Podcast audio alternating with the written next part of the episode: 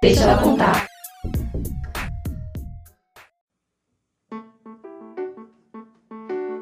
Olá, seja bem-vindo a mais um episódio do Deixa ela contar. Somos um grupo de amigas e engenheiras que se uniu para dar voz a histórias de profissionais incríveis e inspirar mais mulheres por aí. Então pegue seu café, sinta-se à vontade e vem com a gente no Deixa ela contar. Neste último episódio da temporada, vamos bater um papo sobre indústria automotiva. A indústria automotiva, que entrou no Brasil nos anos 2000, é de extrema relevância para a economia, seja pela sua capacidade de gerar empregos, por apresentar importantes encadeamentos produtivos, ou então por seus investimentos em inovação. Porém, essa indústria ainda é fortemente masculina, Segundo a pesquisa da Automotive Business de 2018, as mulheres respondem por 17% da força de trabalho desse setor, representando somente 6% dos cargos de alta liderança, e chegam a receber 33% menos que os homens em posições equivalentes. Surreal, não é mesmo? Bom, mas nem toda essa esperança está perdida. As empresas do setor estão cada vez mais se engajando em movimentos como o movimento Mulher 360 ou o Aprendendo com Elas da Sai Brasil.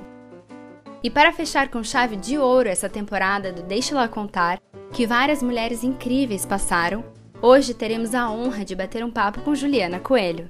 Pernambucana, de apenas 31 anos, formada em engenharia química, com mestrado em petroquímica e MBA. Após quase dois anos trabalhando na área de desenvolvimentos do grupo FCA, Fiat Chrysler Automóveis, em BH, Juliana foi recentemente promovida a diretora da fábrica de Goiânia, em Pernambuco, sendo a primeira mulher a comandar uma fábrica do grupo FCA na América Latina. Juliana vai nos contar sobre essa indústria e os desafios de ocupar um cargo de liderança. Bom dia, boa tarde, boa noite a todos vocês que estão nos ouvindo. Para você que ainda não me conhece, meu nome é Amanda, eu tenho 28 anos, eu sou engenheira mecatrônica e já faz quatro anos que eu me mudei aqui para a França para trabalhar em uma construtora automotiva. E para me acompanhar na entrevista de hoje, teremos a ilustríssima participação da voz por trás e Deixa Ela Contar, minha irmã do coração e colocatária Flávia Psaia. Oi, gente, sejam bem-vindos ao Deixa Ela Contar. Eu sou a Flávia, sou formada em Engenharia Mecânica pela PUC Paraná, sou curitibana, mas atualmente eu moro em Paris. E, inclusive, eu e Amanda trabalhamos juntas na Renault. Estamos muito felizes e contentes em receber hoje a Juliana para bater um papo sobre indústria automotiva. Olá, Juliana, tudo bem? Olá, boa noite, bom dia a todos e todas. Muito obrigada por ter aceitado o nosso convite, Juliana. Estamos muito felizes e honrados por ter você por aqui.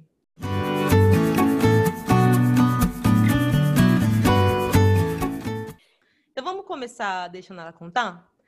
Conta um pouquinho pra gente quem que é a Juliana por trás da diretora da fábrica do Grupo FCA. Qual que é a sua história de vida? No que, que você acredita? Ok, então a Juliana é, é a filha mais velha de Jeane Marcos, meus pais. Eu sou pernambucana, tenho 31 anos. Desde pequena eu uh, acompanhei um pouco a história da minha mãe, e aí vai fazer um pouco de sentido o que eu vou falar quando a minha mãe, assim que eu nasci, filha mais velha, ela deixou o trabalho para cuidar da gente, algo bastante é, bonito, né? E ela começou a acompanhar, e aí conseguiu acompanhar a educação dos três filhos. Quando eu fiz 12 anos, o meu pai acabou falecendo de, de câncer. E aí minha mãe teve que se reinventar para poder, é, com 33 anos, suportar e, e sustentar três filhos. E daquele momento, é, foi como um gatilho para mim e eu entendi que eu queria ter meu espaço. E daí, cada vez mais eu segui, eu adoro números, então fui para exatas, fui ser engenheira química. Aqui em Pernambuco a gente tinha muito refinaria e muito focado nisso, então só se pensava nisso na engenharia química. Até que eu descobri que uma automotiva estava vindo aqui para a região, minha avó deu uma provocada, ó, já começaram as, as contratações e você ainda não. E aí me deu aquela, né, outro incentivo para eu poder, recém-formada, tentar o meu primeiro emprego. E em 2013 eu pude entrar na FCA, onde qual, a empresa em qual trabalho hoje. E é, eu sou uma pessoa que acredito muito nas pessoas, no potencial que as pessoas têm. E acredito que a gente precisa cada vez mais é, ir em busca dos nossos sonhos. Então, eu sou uma pessoa que é, vem da família como base, eu tenho uma fé muito grande e com isso eu sigo dando o meu melhor e fazendo o meu máximo para ir em busca dos meus sonhos. Essa sou eu em alguns segundos relatados. História incrível, Juliana.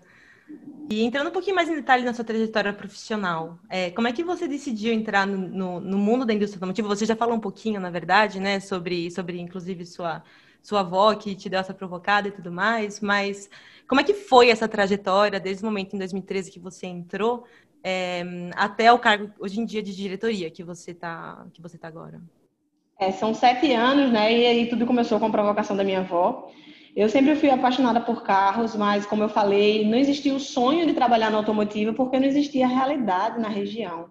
E quando eu soube disso, é também muito ligada para algo que faz sentido para mim. Meu pai trabalhou numa locadora de carro do meu tio, então ele costumava voltar para casa com vários carros, a gente passear nos carros.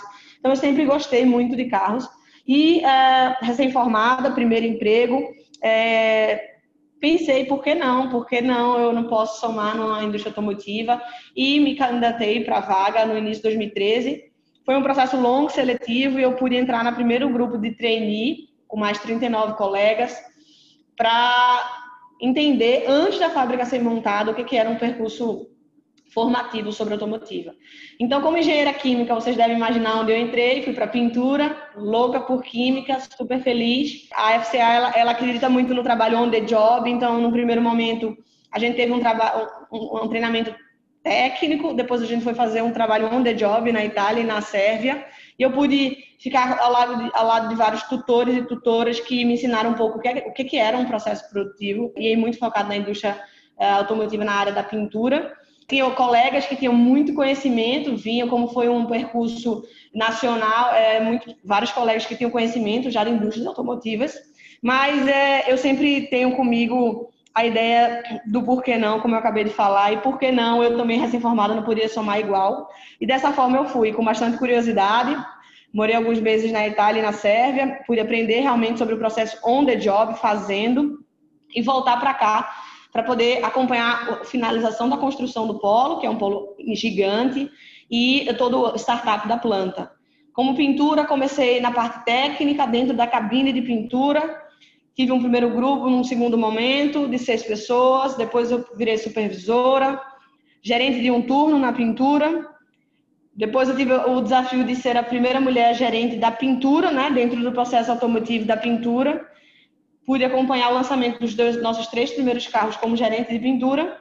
Depois eu recebi mais um desafio para ir para montagem, e aí foi algo muito importante para mim enquanto carreira, porque o universo da pintura, eu brinco que nos quatro primeiros anos de polo ainda estava dentro da minha zona de conforto, nunca é zona de conforto, é uma provocação, porque o trabalho realmente é um trabalho muito prazeroso, mas a gente sabe que a gente quer dar nosso melhor. E um startup, todo mundo sabe como é que é, desafiador, mas tem um, né, um retorno muito importante para a gente profissionalmente e pessoalmente. Então, tive um percurso também como gerente da montagem, ajudei a lançar o terceiro turno da planta, hoje a planta trabalha em full capacity, e uh, há dois anos, mais ou menos, eu tive outro desafio de assumir uma área da, da manufatura, a diretoria em qual eu trabalho, ligada aos novos desenvolvimentos, novos lançamentos. Então, durante os últimos dois anos, eu morei em Belo Horizonte, meu marido foi comigo, a gente morou lá. E nos últimos três meses eu tive a oportunidade de voltar para casa. Quando eu falo casa, eu sempre falo isso, porque para mim faz muito sentido. Não só a casa né, da minha família, mas também esse polo, que é fantástico. E aí com um desafio agora mais diferente, né, vamos falar assim, que é comandar o polo Jeep por completo. Então, essa é a minha história. É uma história de sete anos. Ela nem muito nem pouco é a minha história que faz sentido para mim e tem me feito cada vez mais aprender com a minha história e entender que eu vou ainda aprender muito mais. Então, essa é Juliana Coelho, em também alguns poucos segundos, mas espero que tenha ficado claro quem sou eu. Essa história da Juliana, de poucos segundos, tem muito valor para todas nós, pois demonstra que a especialidade que escolhemos para o nosso curso universitário não determina nosso percurso, sendo possível transitar por vários setores. E outro ponto muito importante é essa demonstração de que o aprendizado é contínuo e que devemos sempre estar atentas às oportunidades que a empresa pode oferecer para a gente impulsionar a nossa carreira e desenvolver cada vez mais.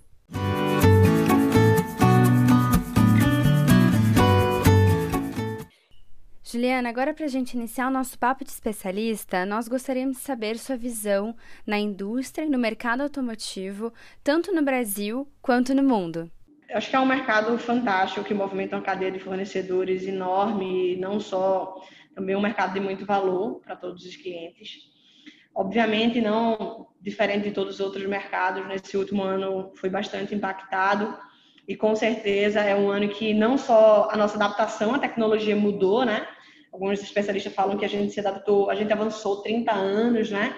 Em algumas coisas, mas eu acho que também é, os frutos desse ano virão cada vez mais. É um mercado que tem se reinventado, um mercado que tem um produto complexo, né? Complexo, que, que preza muito pela segurança e pela qualidade do, do, serviço ao seu cliente e que vem crescendo muito com competidores, né?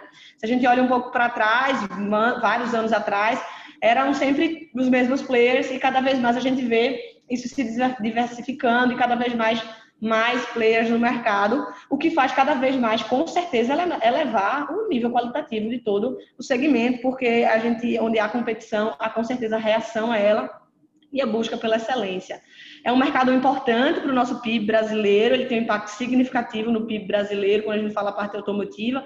Na indústria, se a gente falar a parte automotiva na indústria, o impacto da indústria no PIB brasileiro também é importante. E eu acho que é, é, isso, é um pouco da minha visão. Os últimos anos eles foram específicos para a gente, a gente teve alguns momentos de, de, de, variações, só que eu fico muito feliz de ver a retomada pós pós-pandemia, o quanto ela está sendo rápida versus o que a gente esperava. E eu entendo que a gente teve vários uh, momentos de, de crescente nesse mercado. É, olhando um pouco as quatro regiões do globo, a gente tem alguns mercados que passaram por alguns momentos difíceis nos anos passados, nos últimos anos, mas eu vejo com muito otimismo o futuro. Eu acho que a gente, com certeza, daqui para frente, vai continuar se reinventando e vai continuar avançando. É, cada vez mais a gente vê que é sobre um sonho, né, de ter o seu carro próprio, seu primeiro carro, então é muito importante isso.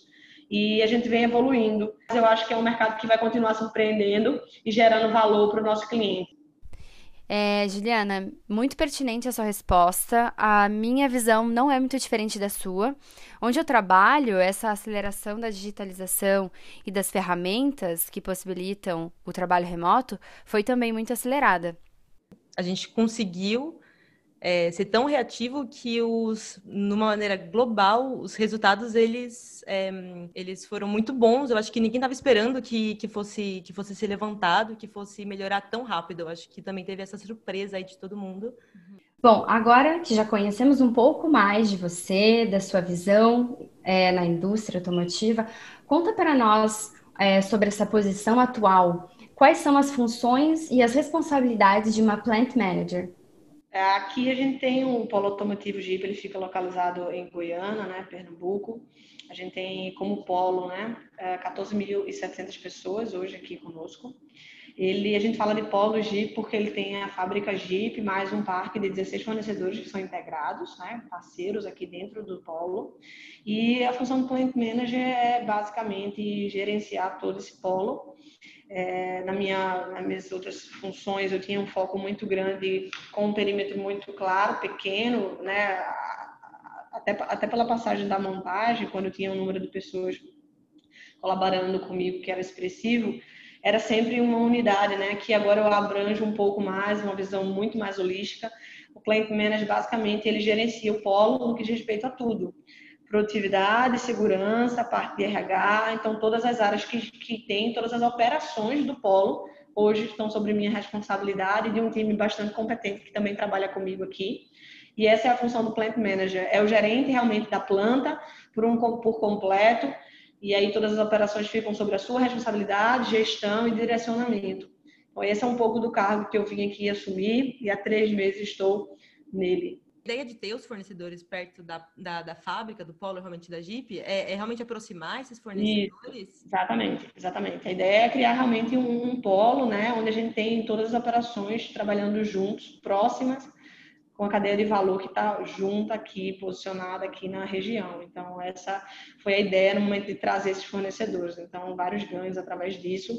Toda a nossa cadeia de fornecedores estão aqui do nosso lado, poucos metros da nossa, da nossa linha. Nossa, isso é muito interessante em termos de agilidade, né? Você Exatamente. tem um problema, quando tem uma, o fornecedor está ali do lado. Muito. Exatamente, a gente trabalha bastante junto, é muito importante. A comunicação ela é fantástica, fundamental e a gente está próximo garante a comunicação muito mais eficaz, né? Obviamente, é, estar longe não é uma desculpa para não uma comunicação eficaz, mas é muito importante estar junto, estar próximo, estar entendendo cada vez mais os processos e trabalhando juntos, otimizando tudo junto. Então, isso é muito importante. Saiu na Folha de Pernambuco, no UOL, no site oficial da FCA, que a fábrica de Pernambuco é a mais moderna do, gru do grupo FCA no mundo. Explica para gente quais são os diferenciais que fizeram ela ser a mais moderna quando comparada às outras linhas de produção.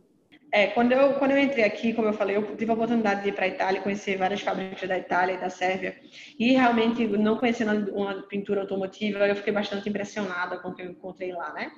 Toda a parte robótica, toda a parte de, de, de, de, uh, de como a gente tinha avançado na tecnologia de, de uma pintura automotiva. Quando eu voltei para cá, ainda fiquei mais um pouco surpresa, porque eu não esperava que eu ia ver algo ainda melhor do que eu vi lá. Então, isso realmente, para mim, naquele momento, foi algo que me marcou bastante. E a gente realmente, é, a gente não é a fábrica mais nova do Polo, né? A gente acabou de, de fazer cinco anos, mas a gente é sim uma, da, uma, das mais modernas, porque a gente tem todo um processo que foi pensado de uma forma bem mais, uh, como eu posso falar, a otimizar todos os nossos, nossos processos. Como assim? Vou dar alguns exemplos.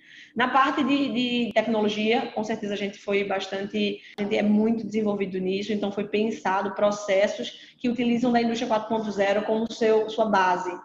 Então, se a gente olha toda a nossa parte de, de, funilaria, se a gente olha a nossa parte de montagem, se a gente olha a parte de ergonomia, como foi pensado do carro se ajustar à pessoa e não a pessoa ao carro. Então, a gente tem ganchos giratórios, onde a pessoa pode trabalhar embaixo do carro, em, numa, numa golden zone. A gente tem carro que muda de altimetria, baseado no que, que o colaborador vai montar, para que o colaborador não se abaixe, não se levante para montar algo no carro. Então, o carro ele, ele sobe e desce da, da forma que eu quiser. A gente tem uma pintura que ela é com ciclo compacto, né, um, ciclo primeless. Então também, como grupo, foi foi uma, foi algo realmente é, como Latam é algo novo, América Latina é algo novo e como grupo também foi algo desafiador colocar uma pintura primeless. E daí, né, tantas outras aplicações. Então, a gente começou com nível de automação, nível de tecnologia diferenciado, a gente tem um processo de, de, de, de funilaria também, que conta com mais de 600 robôs, né? totalmente automatizado, garantindo a geometria perfeita, uh, onde a gente consegue fazer toda a parte de, de, de, geometria da carroceria em uma única estação. Então, várias coisas que a gente conseguiu, através da tecnologia, garantir cada vez mais a excelência nesse produto. Então, como tecnologia, daria para ficar fazendo, falando um bom tempo aqui, com certeza é, é um DNA, está no DNA da FCA e desse polo também, a, questão da tecnologia. E tudo isso e mais outras tantas coisas nossas faz realmente a gente ser uma das plantas mais modernas do grupo. Com certeza é, a gente entende que todo mundo evolui e, as outras plantas cada vez mais evoluem, mas a gente com certeza está entre as mais modernas do mundo. Muito bem. É, depois de tanta experiência na fábrica que você nos contou, passando por diversos setores é, de uma planta de fabricação, então desde a pintura, da montagem, manufatura, e agora nessa posição de diretoria, é, você tem algum case de sucesso que você gostaria de compartilhar com a gente? Ah, eu tenho tantos, é, não do, do, polo, tá? Podem ter mais eu falei, eu falei. Só que eu queria falar um pouco de pessoas, né? Assim, é, eu acho que a gente ter aberto esse polo num local que não tinha uma cultura de indústria automotiva, né? A gente veio, assim, não sei quanto vocês conhecem da, da, do Nordeste, assim, de Goiânia, né? A gente, como falei, foi a primeira indústria automotiva aqui em Goiânia, num polo onde realmente tinha a, o plantio da cana-de-açúcar como a única coisa que era feito. E a gente realmente veio aqui para desenvolver a região. Então, eu pude é, acompanhar enquanto pintura pessoas que entraram, é, e aí me vem vários nomes na cabeça, mas pessoas que puderam entrar como primeira, primeira pessoa de, de, família, da família que teve um emprego, ou que não era pescador, que, que saiu um pouco do artesanato, e pôde ter um treinamento para realmente entrar aqui e conhecer um pouco do processo automotivo. O nosso objetivo não é só é, é cada vez mais ter é, empregos qualificados para as pessoas. Então eu posso ver hoje e conhecer e conheço várias pessoas que puderam entrar comigo em 2013, uh, ah, primeiro emprego, primeira geração da família que tem um emprego de carteira assinada e que hoje são líderes especialista, temos especialista de robótica nessa situação, temos líderes de várias áreas produtivas. Então, assim, para mim, não tem case de sucesso maior, de verdade, sem nenhuma demagogia, do que essas pessoas que vieram para cá, tiveram sua vida transformada, a sua família, porque a ideia é justamente essa, e a gente tem realmente pessoas que hoje podem somar, são líderes, a vida foi transformada e continuam somando com a gente, se aperfeiçoando ainda mais, entraram num curso técnico, é, depois de cinco anos de polo, vários que vêm falar comigo, terminei a faculdade e agora podem ser contratados cada vez mais, né, com outros, né, e cada vez mais se desenvolver aqui dentro. Então, assim, a gente tem vários projetos como polo, como todos os polos podem ter, mas falando um pouco da minha realidade, que foram diferenciais que o time deu, das ideias, que a gente pode reduzir, aumentar a performance, reduzir cada vez mais perdas. Mas eu queria focar nas pessoas, porque eu acho que esse é o, é o estudo de caso que, que, que mais me, me enche os olhos. É, obviamente, como tecnologia, isso é muito importante, a gente tem vários, a gente acredita na inovação como a, o caminho, né? É inovação com criatividade, com como caminho, mas eu acho que as pessoas mudando e transformando suas vidas é algo que fica, que gera valor, que eu não consigo mensurar, né? Imensurável. Então, eu queria falar um pouco dessas pessoas, e aí me vem na cabeça tantas pessoas, e se alguma delas me escutarem agora, para mim, elas são os cases de sucesso que a gente teve, com certeza teremos outros, né? Transformação gera transformação, né? E eu acho que desde o começo, pelo que você contou, a, a fábrica ela já foi pensada para que a tecnologia ajudasse as pessoas. Então, Exatamente. faz muito sentido. Um dos indicadores é, mais seguidos pelos diretores é a quantidade de veículos produzidos por dia, creio eu. É, com a pandemia do Covid-19, quais foram os impactos na fábrica? O que mudou é, na forma de vocês trabalharem hoje na, na linha de montagem, na fábrica? Além da máscara, que a gente já está é. vendo. Além da máscara que você está usando. É, essa aqui é, foi mais um desafio na minha chegada aqui, porque eu voltei para cá e eu falei, ah, você imaginava aquele, aquele retorno, né? Eu vou chegar aqui, vai estar todo mundo. Cheguei na fábrica, ninguém. Eu falei, nossa, nem uma pessoa para me receber, mas brincadeiras à parte. É, é um momento sem precedentes, né? Que a gente tem encarado com muita responsabilidade. Obviamente, empresas globais entendiam um pouco do risco do Covid um pouco antes. Ninguém, com certeza ninguém achava que ia chegar tão próximo e tão rápido. Mas a gente, eu lembro muito bem, a gente tem vários desenvolvimentos. Na época eu estava trabalhando na área de novos lançamentos, com um pouco de perímetro América Latina, em Betim.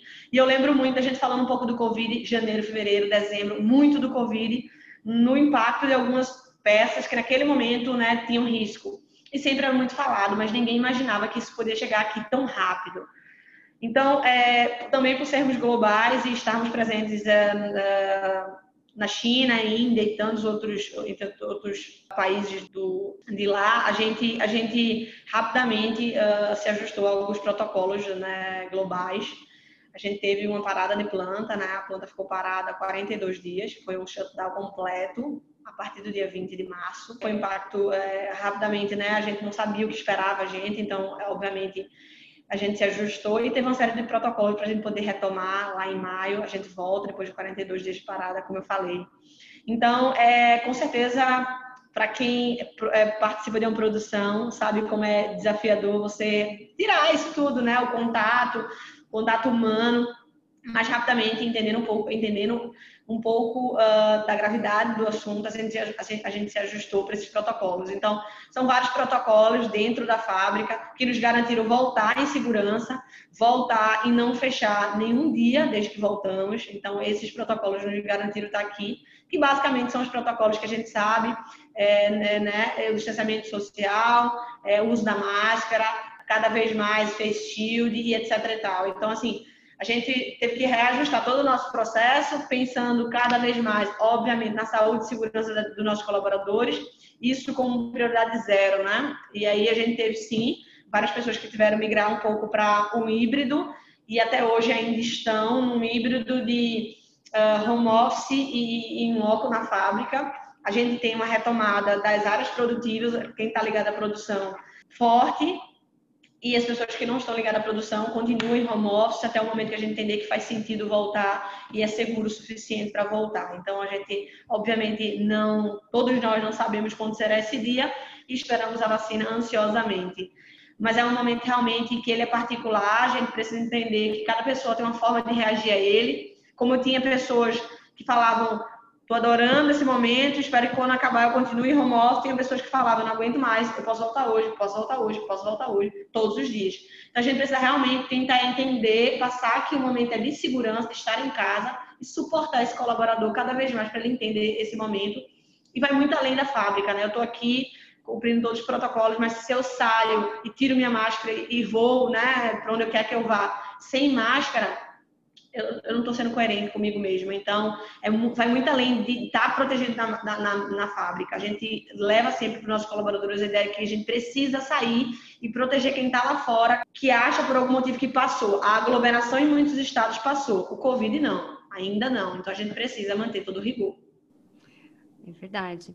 É, bom, Juliana, para encerrar o nosso bloco, é, do seu ponto de vista, o que o futuro da indústria automotiva aguarda para as futuras engenheiras? E você acredita que alguma competência adicional será exigida? Muito legal. É... Futuro da indústria automotiva. Who knows? Quem sabe o que é que vai estar por vir? Mas eu acredito que, falando um pouco para as engenheiras mulheres, eu acho que ele, ele guarda, assim, tudo, né? É, a gente tá on, é, brincadeira à parte, a gente tá totalmente on nesse, nesse, nessa indústria, cada vez mais a gente tá é, conseguindo entrar nela. E a, a, cultura de diversidade e inclusão ela está sendo muito forte também nas indústrias automotivas, isso é muito legal. Como indústria automotiva, a gente falou um pouco aqui, né, algo que não é de agora, a indústria não é nova, ela passou por muitos momentos, mas eu tenho certeza que esse momento como pandemia ele vai trazer algumas mudanças no que, no que a gente espera. Mudou o cliente, então a gente rapidamente precisa adaptar esse novo cliente. A gente tem talvez uma pessoa que comprava um carro há 30 anos atrás, ele estava lá procurando uma coisa, hoje em dia a pessoa entra no carro, ela quer outras coisas. E cada vez mais eu acho que a, é, a forma da conectividade, a tecnologia vai estar próxima do nosso cliente, sempre pensando de uma forma sustentável, né? Então, cada vez mais essas, é, esses pilares se unem, trazendo valor, ainda mais agora, depois de uma pandemia sem precedentes, que a gente mostrou quanto a gente é frágil, né? Então, eu, eu não sei chutar que qual vai ser o próximo carro que vão, vão inventar, mas eu acho que a gente vai continuar otimizando aquilo que a gente tem, mas com certeza após a pandemia de uma forma muito mais veloz, isso é muito interessante, que a gente vai poder participar disso. Um momento novo, né, com novos modos de, de gestão, novos modos de, de players de mercado, isso é muito legal, expandindo horizontes, perímetros, além de, da indústria automotiva em si. E como competência, eu acho que é, já mudou muita coisa, né? A gente, a gente era muito focado no que chamam technical skills, isso era algo que basicamente todo mundo que da minha época, falo da minha época, só tenho 31 anos, mas a gente olhava a faculdade e o que é que eu tenho que saber, eu vou ser o quê, eu vou ser engenheiro, eu tenho que saber, ainda vou estudar química, cálculo 1, enfim, é, isso vai mudando, né? A gente vai vendo que cada vez menos, não que cada vez menos a gente precisa da parte técnica, mas de cada vez mais a gente precisa da parte soft, que alguns chamam de soft, outros falam que não pode ser soft, que é muita coisa para ser soft, mas cada vez mais são nossas habilidades que vão fazer acontecer dentro de qualquer tipo de indústria, eu acho que na indústria automotiva também. Criatividade, a inovação, a curiosidade são cada vez mais é, competências que precisam e vão ser requeridas para a gente estar onde está. Falamos aqui um, um mundo VUCA, antigo VUCA, agora chamado BANI, onde cada vez mais a gente tem é, o imprevisível e pessoas que têm que se adaptar e cada vez mais resistir com resiliência a esse novo cenário. Isso aí. Eu, é, soft skills é uma coisa muito interessante que na faculdade a gente não aprende nada. Não, ninguém fala nada, você vai descobrir isso depois, você vai descobrir isso no feedback, KO, não foi bom porque tá. Não, como assim? Gente precisa trabalhar de outra forma. Então, assim, é, é, assim, a empresa que eu trabalho, ela acredita muito nisso, muito na questão do soft skills e faz muito valor, sentido para mim, sabe? Então, a gente precisa passar mais tempo falando sobre isso.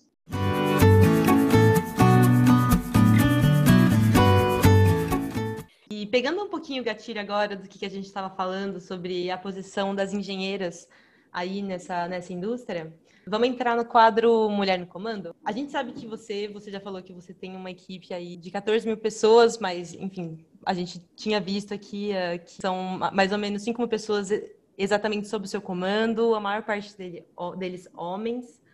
A pergunta que não quer calar é: qual é a sensação de ser a primeira mulher a comandar uma fábrica da FCA na América Latina?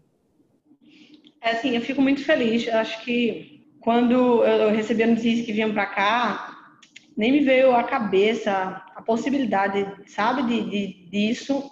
É, eu fiquei muito surpresa por isso e muito surpresa da, do, tama da, do tamanho uh, de como isso estava sendo falado, né? De como a, a proporção que tomou o fato de eu ser a primeira mulher a comandar uma, uma, uma fábrica na América Latina. E rapidamente eu entendi que era uma, não era uma conquista só minha, né? Mas era de, de todo um polo. É, eu pude passar cinco anos, pude passar cinco anos aqui no polo de Pernambuco antes de ir para Belo Horizonte e várias pessoas que cresceram comigo aqui vieram me dar um feedback, várias mulheres, então tomou uma proporção que realmente eu não esperava. Fiquei muito feliz com isso e realmente eu encaro com muito entusiasmo. Eu fico muito feliz, não existe pretensões de, de, de inspirar pessoas, mas eu fico feliz por inspirar tantas pessoas e encaro também com muita responsabilidade. Então, assim, automaticamente eu perdi meus, minhas redes de relacionamentos, porque são milhares de mensagens que eu agradeço mais uma vez aqui também, mas eu não tenho como parar, eu tenho um toque para não responder mensagem, mas não tem como parar para responder tudo. Eu tento cada dia responder mais alguma coisa e eu gosto muito, fico muito feliz, encaro com muita responsabilidade isso me dá ainda mais energia e motivação para fazer dar, e dar o meu melhor. E aí a gente vê que representatividade realmente faz uma diferença, né? Quando a gente Muito. vê, sem você ter esse intuito, você inspira pessoas com as quais você potencialmente trabalhava todos os dias e que podem te conhecer Exato. de longe, mas que é, eu acho que essa é a importância, né? Eu acho que a importância da representatividade que, que não pode ser né? Muito. Negligenciada. Exatamente a gente, a gente não tem noção né, e dimensão de como isso é importante. Como é importante falar sobre isso. Então, rapidamente, quando, quando aconteceu comigo, algumas pessoas, amigos da família, mandando áudio para mim chorando, eu falei, nossa, tá chorando falando comigo. E depois foi tomando essa proporção enorme, e aí, obviamente, as mídia, a mídia social, ela, ela faz né, algo tomar uma proporção muito grande. E assim, eu recebo diversos relatos de mulheres, cartas, cartas para Juliana, mulheres que contam a sua história. Isso é muito legal, assim, você realmente fica, é, eu fico inclusive bastante feliz e emocionada, porque eu acho que é uma coisa que a gente precisa cada vez mais inspirar pessoas, né? É, e dá para perceber que você é uma pessoa muito das pessoas, né? É, gosto muito. Acho que isso é uma, uma qualidade, né, de, de uma líder, da líder na qual você, você construiu aí nesses sete anos de carreira que não nasce da noite para o dia. É, então, quais foram as principais competências que você precisou, que você julga que você precisou desenvolver para ser essa líder que você é hoje? Eu sou uma pessoa que gosta muito de, de estudar, né? Eu gosto muito de me dedicar. Eu, eu, vejo a dedicação como parte do processo. Eu tenho, no todo o tempo que eu tenho tido, tentado uh, me dedicar a isso. E eu acredito que a liderança a gente já viu que várias habilidades não é algo que é nato, né, que você nasce, mas você desenvolve, você é algo inato, então você consegue desenvolver com um esforço e uma dedicação sobre isso. Com certeza, quando a gente fala de liderança, a gente tem que falar de empatia, a gente tem que falar de comunicação. São tantos caracter, tantas características e habilidades, mas assim, é, eu acho que tudo vai se encaixando, né? E aí na minha história faz muito sentido isso em 2009, eu tive a oportunidade de fazer um work experience e morar quatro meses nos Estados Unidos para melhorar um pouco o meu inglês durante a faculdade que eu estava fazendo.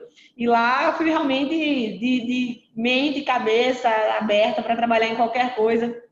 E ali é, eu pude trabalhar em várias, em várias né, uh, restaurantes, Dunkin' Donuts e outras. E ali eu aprendi, eu acho que uma das lições, acho que mais valiosas da minha vida, que cada Uh, eu lembro, nem falei ainda sobre isso, mas assim, eu lembro quando eu estava em um restaurante específico que a gente fazia café, eu estava trabalhando, e aí naquele dia era meu dia de sweep mop, ou seja, de passar o pano no chão, e, e, e, como valorizar essas pessoas, entendeu? Como a gente valoriza. Então, ali eu aprendi uh, que, que, cada pessoa tem seu valor e que a gente precisa valorizar cada pessoa. Então, várias vezes a gente entra em locais e a gente é, né, se deixa levar pelo automatismo e não valoriza as pessoas. Então, eu não quero ser essa pessoa. E aí eu acho que aprendi isso, eu acho que é muito importante para mim. E, e, cada vez mais na Itália eu tive a oportunidade de aprender também como a curiosidade é importante para gente, como você ser curioso e você ir atrás do conhecimento te faz realmente ter esse conhecimento, a abertura, a humildade de mesmo tendo para lá, voltando, eu posso aprender, por que não, com a pessoa que nunca trabalhou e está chegando agora, primeira geração da família que trabalha de carteira assinada, por que eu não posso aprender com ela? Então, são várias coisas que, que vem, eu venho desenvolvendo em mim e estou indo aprendendo, né? Eu acho que é isso. É muito interessante isso que você falou, porque eu trabalho no banco de ensaios da Renault e uma das coisas que eu faço frequentemente é realmente o desenvol desenvolver pessoas e fazer o managing das pessoas. E é muito. É uma área muito complexa, porque você tem que é, desenvolver pessoas que são diferentes, então desenvolver maneiras diferentes de desenvolver as pessoas e chegar no objetivo final. É, é, é uma qualidade, uns skills que líderes têm que obter e que todo mundo busca por essa, por essa competência e que não é tão óbvio assim. Ah, quando a gente está no field, a gente está realmente fazendo isso, não é tão óbvio é muito difícil e quem tem essa qualidade hoje é destaque. É, assim, eu acho que a gente precisa entender que o potencial ele não é fixo. É, tem um livro muito legal do Han Charan, Pipeline de Liderança, ele é bem um best-seller, assim, que ele é, sabe, algumas coisas vão se conectando. Eu lembro quando eu estava lendo o Pipeline de Liderança um tempo atrás, e eu lembro quando eu vi isso, marcou muito para mim, sabe? Muitas vezes a gente fala que, é, não, essa pessoa é isso, aquela pessoa é aquilo. Não, é uma transição, ele não é fixo, ele varia. E da liderança faz isso. A liderança pega uma pessoa e transforma ela no melhor que ela pode ser, em algo que ela nem esperava. Então, acho que esse é, é, é algo fascinante da liderança, de pegar o time, o time tá lá, ó, acho que vai ser isso, 10. Aí o líder vai lá, não, por que não 19? O time vai lá e faz 22. Não tô falando de jogo por hora, tô falando de dedicação, tô falando de tantas coisas. Não é, é vai além, né? Então, acho que isso é, é o mais importante para a liderança, porque você pode ter grandes resultados, mas se você não faz transformação, transformação na vida das pessoas, você não é um líder, você é um gerador de resultados. Então, você ser um líder tem que gerar transformação na vida das pessoas, obviamente orientada para o resultado, porque esse é o nosso objetivo, cada vez mais é, ser focado no resultado, mas com as pessoas, né? São pessoas por trás disso. E assim como você, hoje em dia, pode ser considerada inspiração de muitas pessoas, é, quais são as mulheres líderes que te inspiram? Vamos lá. Não tenho como não falar da minha mãe da minha avó. Para mim são as minha mãe inclusive é pastora da igreja, então ela é uma líder real que me inspira muito. É... Então, além dela, da minha mãe e da minha avó, eu tenho algumas mulheres que foram tutoras minhas aqui na, na FCA, são para mim até hoje tutoras da minha na FCA, então eu tenho algumas pessoas. É, a primeira pessoa que eu fiquei lá na Itália, né, que me acolheu de primeira, me, é, naquele momento ensinou o que, é que ia ser um processo de pintura automotiva dentro do Top Coat. É, o nome da Latina e ela foi minha primeira inspiração como FCA. Hoje na FCA também tenho, a gente tem duas outras uh, diretoras mulheres uh, e a gente tem a Tânia, que é na, diretoria da parte de comercial, e a gente tem a Erika Baldini, também na diretoria de, de RH, a Jacinda Arden, que é a primeira-ministra da Nova Zelândia, é uma pessoa que me inspira, a, ben, a Brené Brown, que é uma pessoa que eu acho fantástica. E eu acho que tem tantas outras, né? Tantas outras mulheres que, que, que vão nos inspirar. Essas me vêm. E a última que gostaria de falar é a Sarah Sandberg, que, que eu estou lendo o livro dela agora, que é o Lean, é, Eu Faço Acontecer em português, é o Lean In. Eu acho que é outra mulher também que me inspira muito. São tantas, a gente não tem noção de quantas mulheres estão realmente fazendo a diferença estão fazendo acontecer e, e, rompendo cada barreira, cada uh, recorde que existia, estão sendo rompidos por ela. A gente precisa cada vez mais dar visibilidade a elas, né? Então, são essas poucas que eu falo hoje aqui, mas me vem à memória outras que também somam e também me fazem ter inspiração.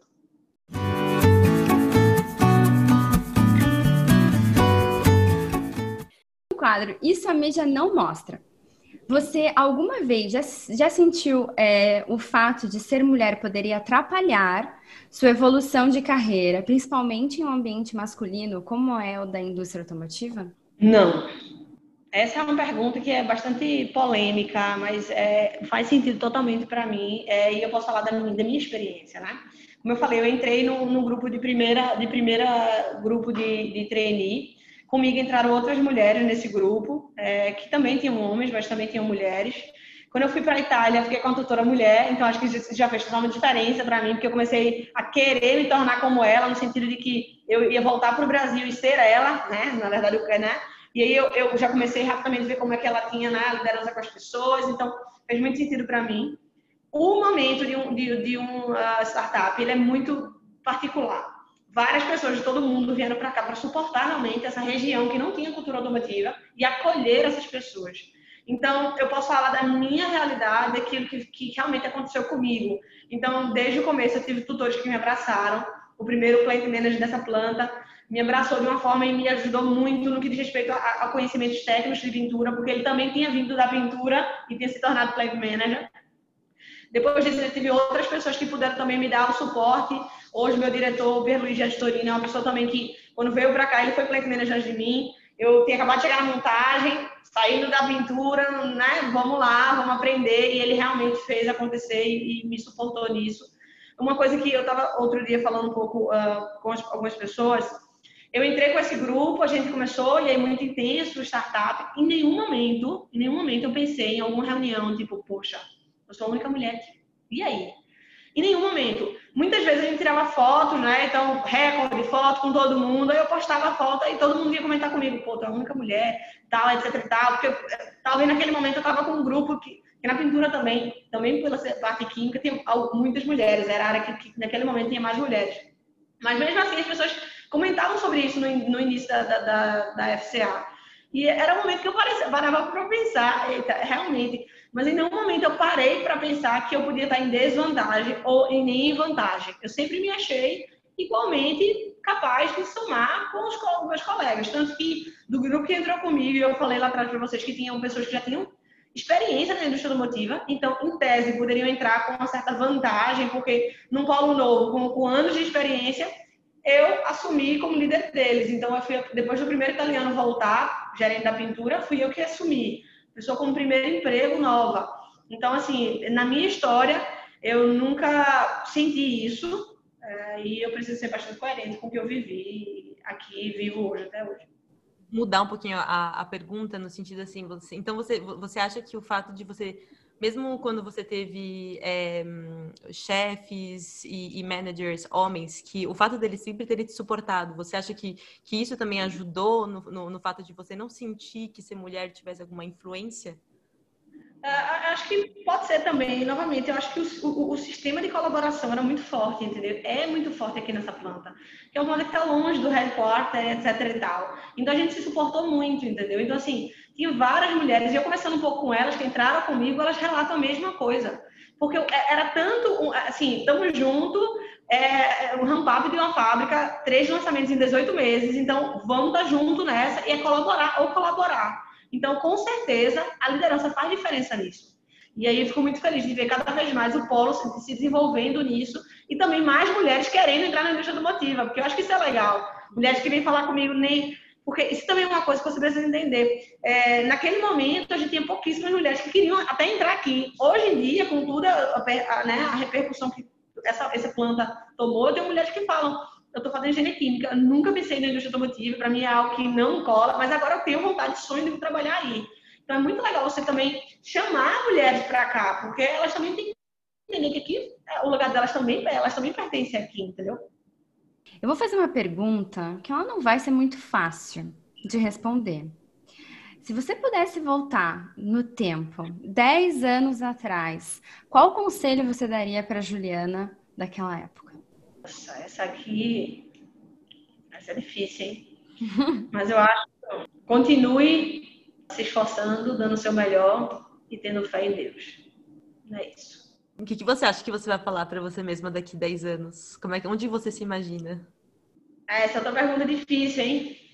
Eu espero uh, responder essa pergunta algumas vezes. Assim, eu sou uma pessoa que é, você, você não vai ver em mim uma grande competição no que diz respeito com outras pessoas, mas sim uma vontade de me tornar melhor, né?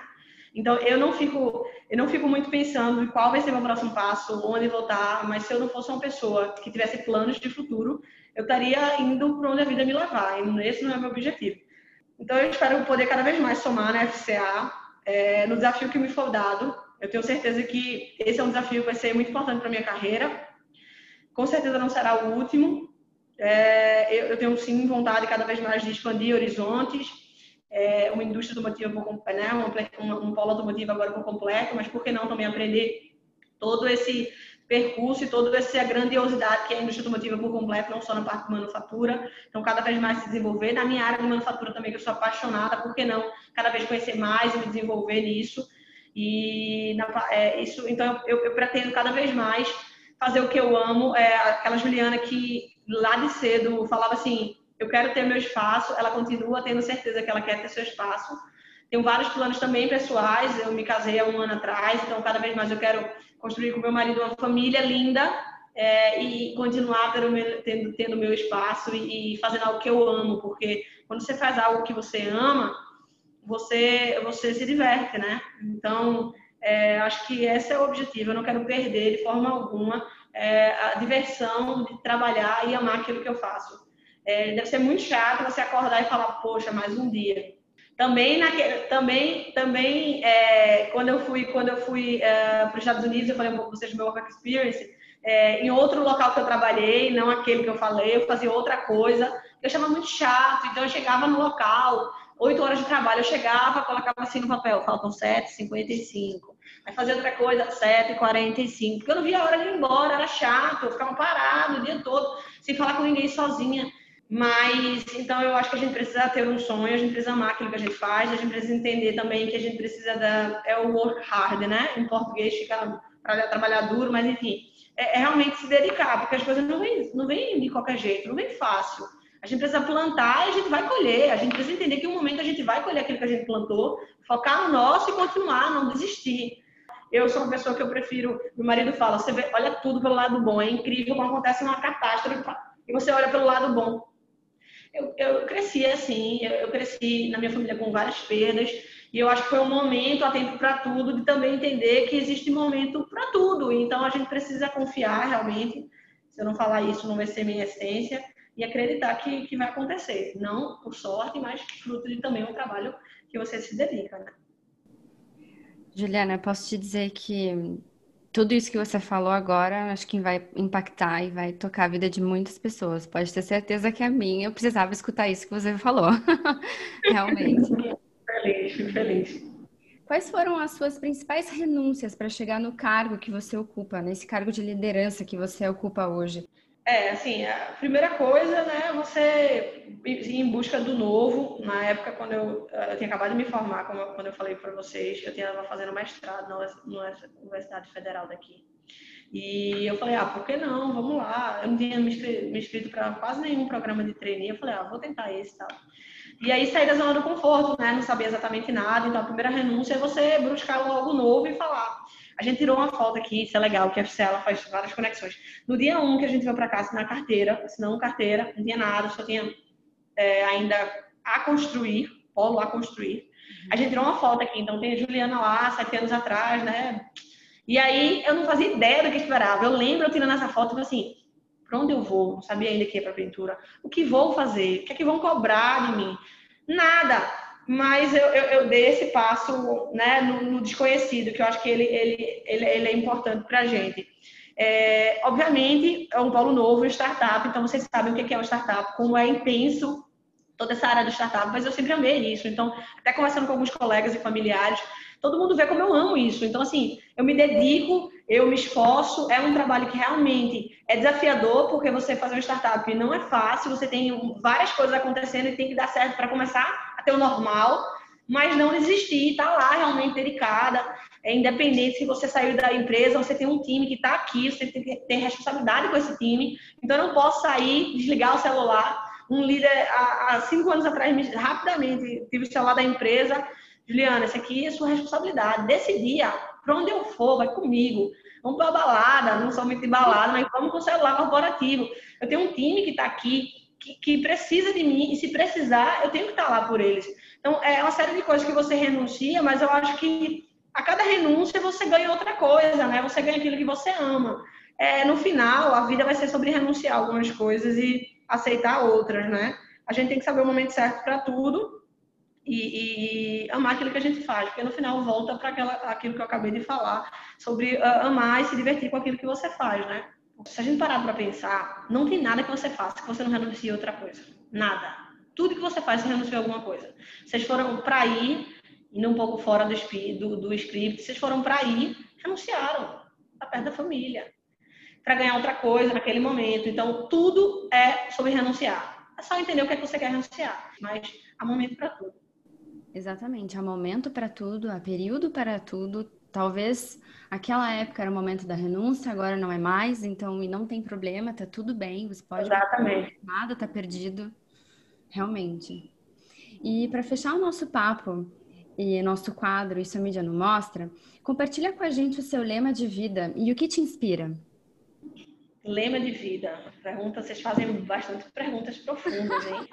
E o que me inspira são pessoas. Me inspira muito ver pessoas que, que, que dão seu máximo. Que, assim, para mim é fantástico conhecer pessoas no chão de fábrica, pessoas, enfim, de qualquer cargo que seja, que são pessoas que fazem sua parte, sabe? Estão ali todo dia batalhando, dando máximo para conseguir alguma coisa a mais.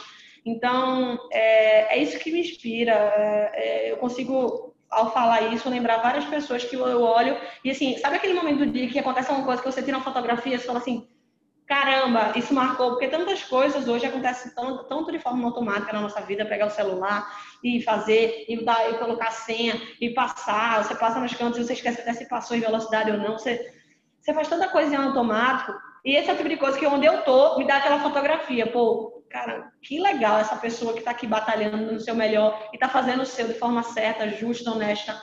Então, é isso que me inspira. Eu tenho certeza que várias outras coisas vão me inspirar, mas eu acho que isso é uma coisa que me inspira, que eu queria compartilhar com vocês. E é isso. Bom, nosso papo está chegando ao fim, infelizmente, mas Juliana, foi incrível essa conversa. Eu queria te agradecer muito por essa por esse é, tempo acordado para gente. É, foi um prazer enorme ter, ter, ter, ter, feito essa conversa com você e ter fechado a nossa temporada com chave de ouro. Muito obrigada realmente por ter topado vir conversar, conversar com a gente, não deixa ela contar. Ah, obrigada a vocês. É, com certeza o tempo passou rápido aqui, porque acho que é bem legal a gente falar todos esses assuntos. Agradeço realmente a oportunidade e é isso. Obrigada. Gostaram do nosso papo de hoje? Então, continuem ligados, não deixe ela contar, porque reservamos mais convidadas brilhantes como a Juliana para os próximos episódios. Até a próxima temporada! Gostou da conversa? Compartilha nosso podcast e faz esse conteúdo chegar em quem precisa ouvir. Ele está disponível nas plataformas de streaming e no nosso site oficial deixelacontar.com. Além disso, acompanhe a gente lá na nossa página do Instagram arroba Deixa Ela Contar, onde você poderá ficar ainda mais por dentro das nossas novidades e atualidades. Muito obrigada, até o próximo episódio e Deixa Ela Contar.